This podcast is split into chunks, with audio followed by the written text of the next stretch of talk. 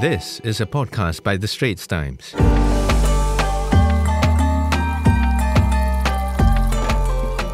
Hello, everyone. You're listening to Speaking of Asia. I'm Ravi Velloor. In this episode, I discuss the inauguration of the spectacular temple to the Hindu god Rama by Prime Minister Narendra Modi of India on the 22nd of January. The area in which the temple was built, which is in the northern Indian town of Ayodhya, has been the subject of deep controversy because a 16th century mosque once stood there and it was destroyed by a mob of Hindus in 1992. On the other hand, many Hindus believe that the mosque was erected there after a temple to Lord Ram was destroyed on the orders of a Muslim conqueror. When the mosque was destroyed, India saw riots between Hindus and Muslims. To discuss the sociological and political implications of the Ram Temple for India, I have with me Associate Professor Salvatore Babones. Professor Babones is a sociologist at the University of Sydney and Executive Director of the Indian Century Roundtable. His current research focuses on the political sociology of democracy, and he's currently researching a book on Indian democracy. Welcome to Speaking of Asia, Professor Babones. It's a pleasure to be here. Professor Babones, could you explain the significance of the Ram Temple that Mr. Modi inaugurated on the 22nd of January? I can't really say why people believe so strongly in this and why it's so important to them. What I can tell you is that it is so important to them. And that's been clear from everything we've seen over the past couple weeks the outpouring of interest in Indian Hindu society and in Hindu society abroad, for that matter, around the Ram temple consecration. It's clear that it's important. Whether it should be important or not, that's a matter of faith, not a matter for sociology. What did you make of the Prime Minister of India personally consecrating the idol to the god Rama? I think that is somewhat atypical. We would expect, of course, that the prime minister would attend. There's no doubt about that. And I think people who've criticized the prime minister for attending are really just mistaking how politics is done in a democratic society. Uh, here in Australia, prime ministers and uh, members of parliament vie with each other to be present at the consecration of any temple or mosque or shrine because they want to reach out to their voters.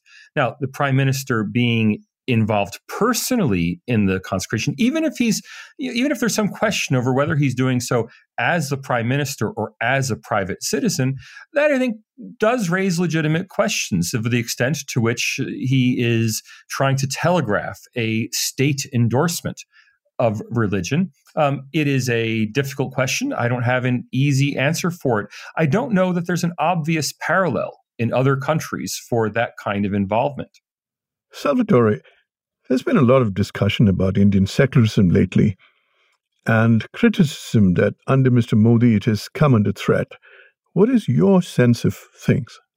I may rephrase that, that Mr. Modi has sought to establish a more religion based view of what India is, not necessarily Indian democracy, but the Indian nation and the Indian state for that matter. Now, it's hard to say to what extent India was founded on secular foundations. Obviously, the word secular was itself added to the constitution as an afterthought during the emergency. Uh, listeners who are unaware, the emergency was a period of irregular rule under uh, the prime minister, then prime minister Indira Gandhi, 1975 to 1977. And she used her authority under emergency powers to push through constitutional amendments that added the word secular to the constitution in the constitutional debates, that is, the Constituent Assembly debates that led to India's constitution, there was an enormous amount of debate over the nature of the Indian Republic and the extent to which it should be viewed as a Hindu republic. Now, it was not constituted as a Hindu republic. However, you know, if you live life, history has to be lived forward, not backward. If you look at how people behaved at the time of the establishment of the modern Republic of India in 1947 itself, when India uh, became independent, or in 1950 when the Republic was proclaimed, uh, well, then you see a lot of use of religious symbolism. You see a lot of religious language in the speeches that are made. There is was a sengol used, that is a, a spiritual, a, a authoritative uh, staff that was consecrated in a South Indian temple was used at the um, inauguration of the Indian nation in, on, uh, on August 15, 16, 1947. And I think the people who founded the Indian Republic didn't really become as hardened in this view that India is a secular country as that view became hardened under decades of Nehru Gandhi family rule. Of course, people should be aware this is not Mahatma Gandhi. This is the Gandhi family descended from Feroz Gandhi, who was a fellow Indian revolutionary. So India, the Indian Republic became more secular as it developed. But what we're seeing now is a attempt to reach back to a different vision for Indian statehood, one that was very much alive at the time in the 1940s, that lost out politically in the elections after 1947, but that did not necessarily lose out in the hearts of Indians. I can't give, essentially, what I'm trying to say is we can't give a definitive answer to this question. All we can ask is, well, what do different constituencies want for their own country in India today? We talked about the constitution, and Salvatore, thank you for mentioning that secularism was introduced only in 1975 by Indira Gandhi. Most of my listeners would not have known that. But uh, do you see the seeds of a second republic in the making. And some people even talk about a Hindu nation, a Hindu Rashtra, being born today. Is that is that correct? Is that an accurate reading of the situation? What would you say? That seems to be obviously a political effort to have this done in time, right? To, to establish a festive season. On the other hand, it was going to happen at some point, and at any time that the consecration of the temple occurred, people would see a political motive in it.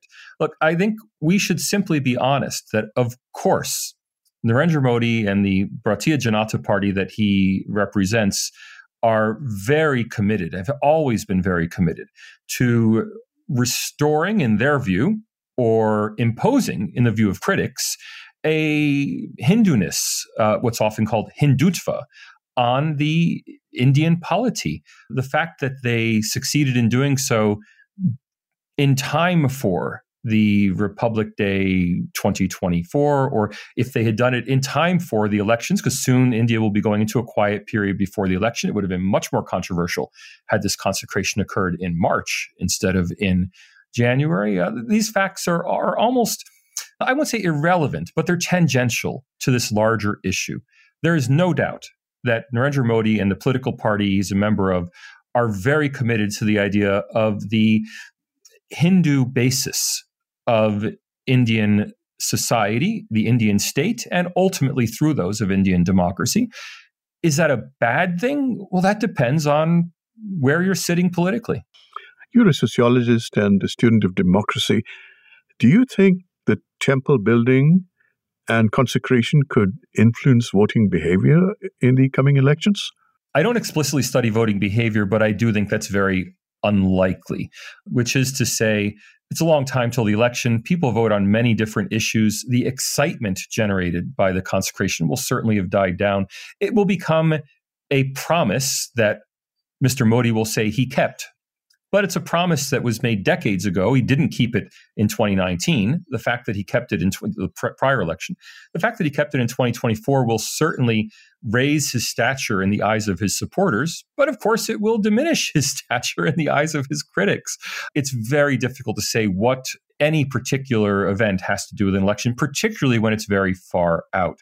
I would suspect that a minor event occurring during the election like happened controversially five years ago with a strike against a, a terrorist group over the frontier in Pakistan, that is much more likely to sway votes. It's happening during the election season. It's very immediate than something that happened months before the election. Do you know, some people believe that the impact will be limited to northern India, that Ram is worshipped there more than in the south. Do you agree? I, have heard this analysis, but I just don't think it's a realistic model of voting behavior. The consecration, and particularly Mr. Modi's prominent role in the consecration, will have only doubled down the sense that he is associating himself with the Hindu faith. Those who want that sort of vision for their country already support Mr. Modi. Those who don't want that vision already oppose Mr. Modi. In the Ameri- in the language of American politics, we would say this is something that excites his base, not something that will persuade voters who are on the fence about things. Now, in North India, in the last elections, the BJP won overwhelmingly, and particularly in Uttar Pradesh, the state where the Ayodhya is located. It will be difficult or almost impossible for the BJP to increase its representation coming from those states where the temple consecration is most popular. So, can it increase it? You know, well, we could say it might prevent them losing seats that might otherwise have been competitive. But once you get into those kinds of hypotheticals, you know, it's anybody's guess. Mm-hmm. You know, we, talked about the Indian Constitution, and you mentioned that secularism was uh, introduced in 1975 by Indira Gandhi. But do you see the seeds of a second republic, one based less on secularism and more on majoritarianism, taking shape? Some people talk of a Hindu nation being evolving and soon to be born. Would you agree? Oh, I, I, do very much see this as a symbolic moment where India is now not founding a second republic, but it's becoming clear that a second republic has come about. I wouldn't call that a majoritarian republic. I think we have to be very careful with language because so many people use political language as a way to stigmatize others. Majoritarianism is a clear tradition in political theory going all the way back to John Adams, the US patriot from uh, the American Revolution. His worry was that if you had democracy, the poor who outnumber the rich would simply vote to take things away from the rich make it that simple. The poor would rule over the rich. Majoritarianism, they would have policies that penalized rich people. Now, that never came to pass. We've had hundreds of years of democratic experience in many countries now, and no country has ever had that happen democratically. In fact, it's only ever happened anti democratically. in the same way, there is the possibility, of course, and this possibility was raised during partition. In fact, it, it, the partition of India, in fact, it was one of the key fears that led Muslim intellectuals to want to have a separate homeland for Muslims, what became Pakistan and ultimately became the two countries of Pakistan and Bangladesh. They were afraid of a Hindu majoritarianism that majority Hindu India would exclude Muslims, would penalize Muslims, would take their lands, would you know would govern them as second class citizens. Of course, what we've seen is exactly the opposite. It's in Pakistan and Bangladesh where Hindus have been treated as second class citizens and driven out of the country, and India has been, I think, people use the word tolerant, but I don't even think tolerance captures it. Tolerance implies a reluctance to allow people to remain in the country. I think there were fears in 1945, 1947, 1950. There were legitimate fears that India would be merely tolerant of Muslims, but never accept them into the political community. I think India has reached the point where Muslims are very part, much part of the uh, political community. Now, there's still social exclusion of Muslims. Don't get me wrong, but there's social exclusion of Muslims. There's not majoritarianism in the sense of a Hindu majority voting to disenfranchise Muslims. There's no evidence that a Hindu majority has voted to close down mosques or to transfer mosques uh, property into re- these historical claims of temples. In fact, the temple, the Ayodhya temple, was awarded to the Hindu side in this controversy by the Supreme Court, which is a deeply secular institution that is completely independent of political power in India. It's a self perpetuating institution that does not answer to uh, politi- politicians whatsoever. It, judges aren't even appointed by politicians at this point. There's controversy over this, but so the decision was made by people who had no political pressure or at least very little. They're highly insulated from political pressure. So, is this new Hindu Rashtra, as many people call it in India, is it coming? I, I think it has. I, I, think we've seen a transition in India from a republic that may not have been founded on secular terms, but clearly came to be administered on secular terms, to a country that is unabashedly Hindu while embracing its broader multi faith population. But I've seen no evidence of majoritarianism. But then, would you not agree that when a party so dominates parliament. The BJP has 303 seats out of 543 seats in the lower house of parliament and does not have a single Muslim MP in the house. Isn't that being majoritarian? it's certainly not tokenistic. And although tokenistic is usually used as an insult or as a negative word, I think it would do very well. That is, the Modi government and the BJP would do very well to be more tokenistic. That is, it's incumbent on them as the new establishment to foster the social inclusion of India's Muslims. Well, the problem is that they've historically seen themselves as an outsider party. And for decades, that was true. They were an insurgent outsider party. With this coming of this Second Republic, as it's been called, a Hindu Rashtra, as it's been called, with this transition in the nature of Indian of the Indian polity, the BJP is now the establishment party. And they're not used to seeing themselves that way. Now, when you're an insurgent outsider party, you scrap to to get into power any way you can, and they've done that. You know, and their argument has been that, well, if a Muslim would not win a certain seat, we're not going to put that person forward. We want to win the seat, and if they believe the Hindu candidate's going to win the seat, they'll do that. As an establishment party, there is a, I think, expectation of noblesse oblige uh, that even if they take a few losses, they should do so in order to establish their legitimacy as the new default party of governance in India. Now, that's easy for me as an academic to say. It's difficult to tell any MP candidate, you have to give up your seat because we're going to run a Muslim, who, by the way, we believe will lose. That's a very difficult, politically difficult thing to do. But I think it behooves an establishment party to do just that. Salvatore, you say that there's pretty much a Hindu nation now. What led to this situation, and was it all because of internal reasons, or did some external factors also play a part?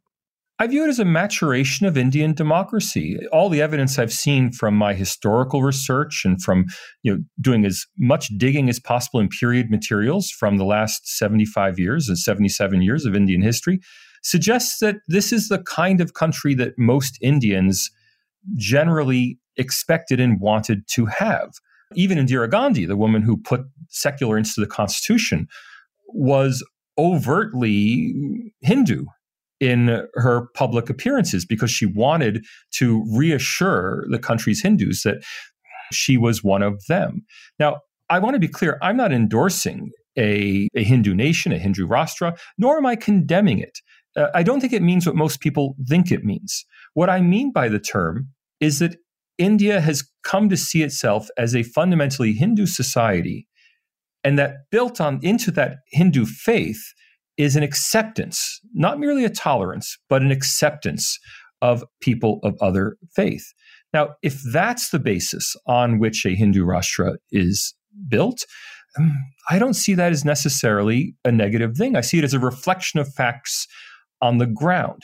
And I think there's a lot of evidence that those facts on the grounds were repressed for decades by a political class that was largely Western educated, largely English speaking, largely a religious in their personal lives, who had a vision for India that differed from that of the vast majority of Indian people.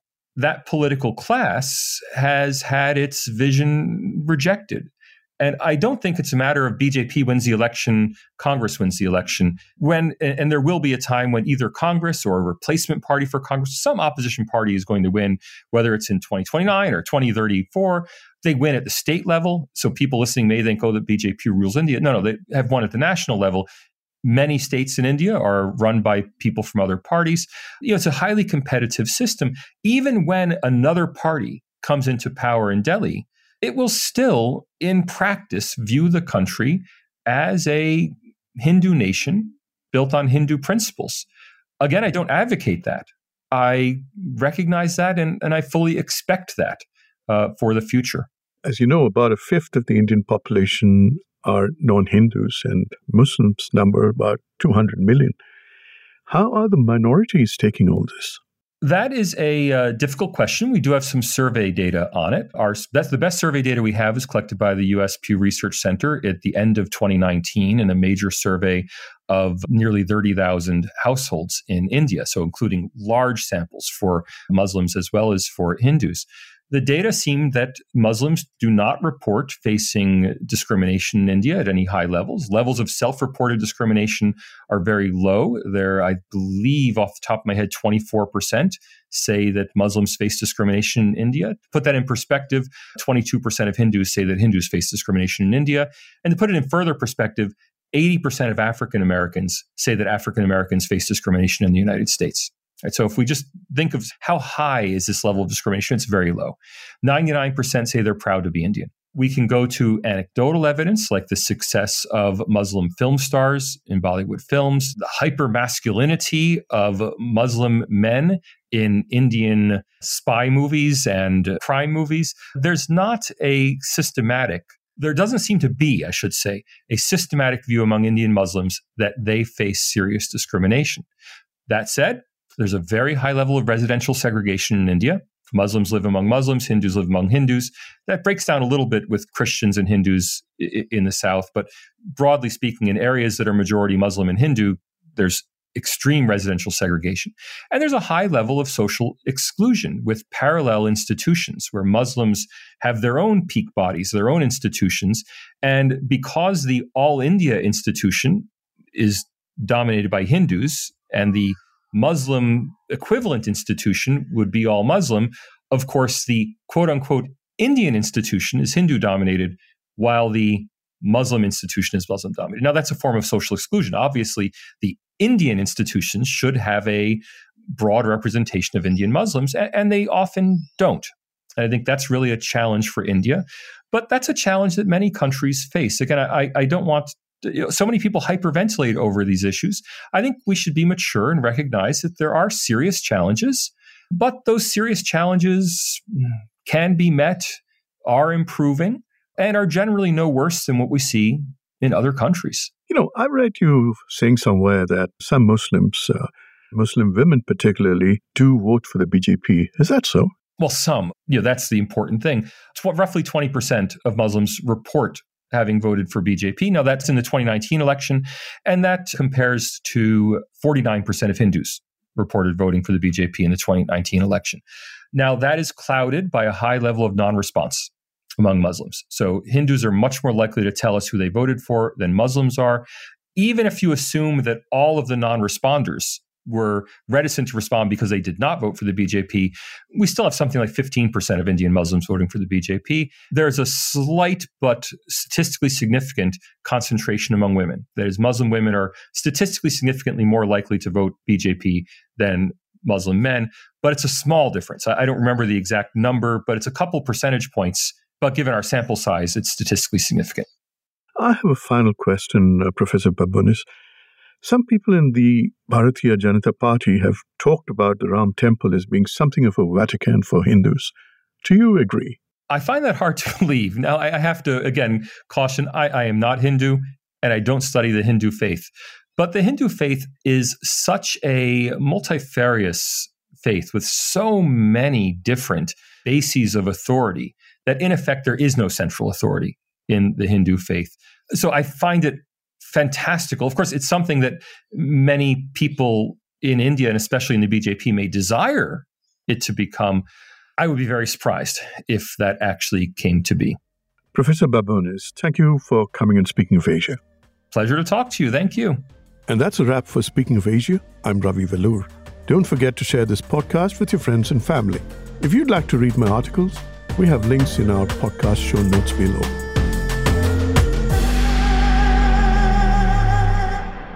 Send your feedback to podcast at sph.com.sg. Find us on Apple Podcasts, Spotify, or within our Straits Times app. Thanks for listening.